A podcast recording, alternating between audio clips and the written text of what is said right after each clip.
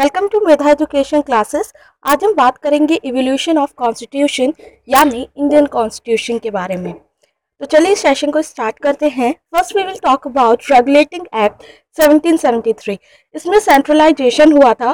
First governor general कौन थे? Warren Hastings supreme court को स्टैब्लिश किया गया था ईयर 1774 में, कहाँ पे? कैलकाटा में। और जो प्राइवेट ट्रेड था, उसको एंड कर दिया गया था।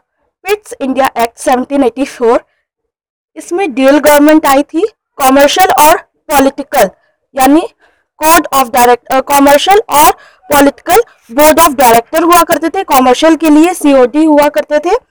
गवर्नर जनरल को फोर से थ्री कर दिया गया था। पहले गवर्नर जनरल चार हुआ करते थे, बाद में तीन हो गए थे। गवर्निंग काउंसिल बनाई गई थी मद्रास और बॉम्बे के लिए ईआईसी यानी ईस्ट इंडिया कंपनी इसकी टेरिटरी ब्रिटिश क्राउन के अंतर्गत आ गई थी। प्रोहिबिशन किया था ब्रिटिश क्राउन ने कि वो एग्रेसिव वॉर वगैरह में वॉर और ट्रीटी में पार्टिसिपेट नहीं करेंगे। चार्टर एक्ट 1793 इसके अंतर्गत ये इसको 20 साल के लिए फिर से रिन्यू किया गया था by the British crown governor general को कमांडर इन चीफ नियुक्त किया गया था। गवर्नर जनरल और commander of commander in chief आए थे कहाँ से? ब्रिटेन से। और पाँच लाख पाउंड का ईस्ट इंडिया कंपनी को ब्रिटिश क्राउन को साल भर में टैक्स देना पड़ता था। रिवेन्यू और जुडिशियल डिपार्टमेंट को अलग अलग उनको सेपरेट किया गया था। पहले रिवेन्यू रिवेन्यू और जुडिशियल डिपार्टमेंट एक एक हुआ करता था।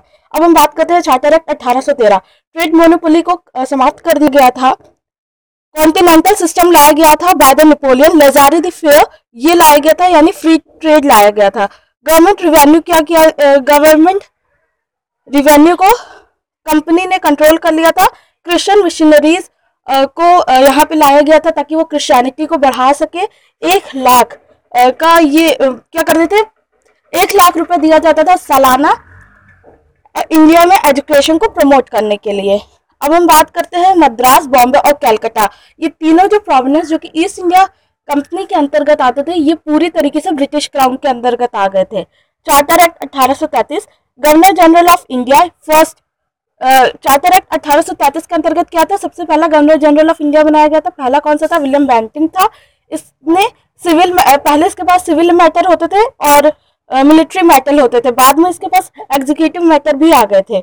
ईआईसी e यानी इंडियन नेशनल कांग्रेस, ये क्या नहीं, ईस्ट इंडिया कंपनी, ये क्या होती थी? ये एडमिनिस्ट्रेटिव बॉडी होती थी। इसके अंतर्गत जो टी का ट्रेड होता था और ट्रेड विद चाइना होता था, उसको एंड कर दिया गया था। रिस्ट्रिक्शंस लगा दी गई थी यूरोपियन इमिग्रेशन पे एंड एक्विजिशन ऑफ़ प्रॉपर्टी कि जो यूरोपियंस थे, वो एक्वायर नहीं कर सकते प्रॉपर्टी को, और ये भी कहा गया था कि कोई भी सिटीजन हो इंडिया का, उसको नौकरी देनी है ईस्ट इंडिया कंपनी को। वो भेदभाव नहीं कर सकते, यानी डिस्क्रिमिनेशन नहीं कर सकते। और एंड द स्लेवरी और दास जो दास प्रथा थी स्लेवरी थी, दास थे, उन सबको खत्म कर दिया गया था। अभी हम नेक्स्ट हम बात करते हैं। अब नेक्स्ट हम बात करते हैं चार्टर एक्ट 1853 इसमें सेपरेट लेजिस्लेटिव और एग्जीक्यूटिव बनाए गए थे। Four out of six member legislative council में थे।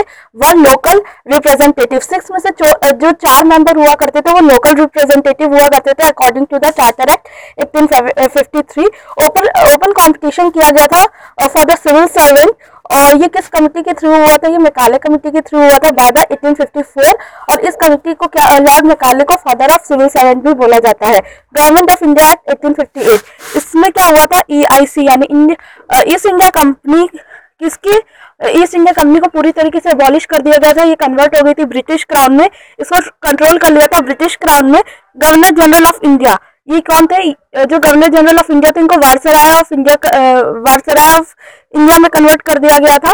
और फ़र्स्ट वारसराय ऑफ़ इंडिया थे लॉर्ड कैनिन ड्यूअल गवर्नमेंट को समाप्त कर दिया गया था। ड्यूअल गवर्नमेंट क्या होती थी? जैसे कॉमर्शियल और पॉलिटिकल टास्क होते थे, उनको पहले वो अलग अलग होते थे, बाद में इस ड्यूअल गवर्नमेंट को खत्म कर दिया गया था। अब सिंगल अथॉरिटी के पास ये पावर आ गई थी।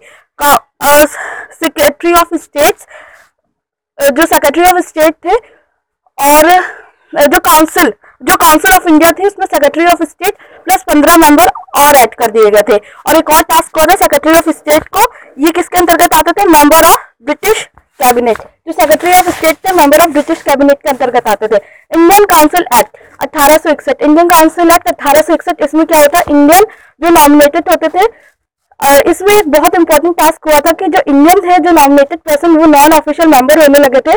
प्रोसेस ऑफ़ डिसेंट्रलाइजेशन हुआ था। लेजिस्लेटिव काउंसिल बनाई गई थी for the Bengal north west frontier province जो कि इस समय पाकिस्तान और पंजाब अठारह में बंगाल के लिए लेजिस्लेटिव काउंसिल बनी थी। अठारह में नॉर्थ वेस्ट फ्रंटियर प्रोविनेंस के लिए एटीन नाइनटी सेवन में पंजाब के लिए।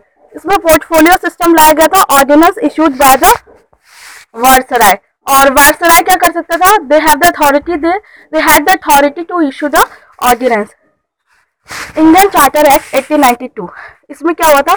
Additional number in central and province discussing budget they can discuss budget और they could discuss the budget non official member होते थे सीएलसी पीएलसी में। अब 1905 में क्या होता बंगाल का डिवीज़न हुआ था 1907 में सूरत का डिवीज़न हुआ था, जिसमें एक्सट्रीमिस्ट और जो थे मॉडरेट ये दोनों दल डिवाइड हो गए थे और मॉडरेट में रास बिहारी घोष आते थे और एक्सट्रीमिस्ट में आते थे लाला लाजपत राय। और ये मिले कब थे? 1916 में जब लखनऊ का अधिवेशन था, तब एक्सट्रीमिस्ट और मॉडरेट, ये दोनों जो दल हुआ करते थे, वो एक साथ आ गए थे वापस से और लखनऊ में हुआ था ये अधिवेशन, अंबिका चरण मजूमदार ये इसकी हेड हुआ करती थी। अब हम बात करते हैं मौले मिंटो रिफॉर्म। मौले क्या थे? सेक्रेटरी थे मिंटो वाटसराय थे। इन्होंने लेजिस्लेटिव काउंसिल को बढ़ा दिया था, उसकी पोजीशन को बढ़ा दिया था।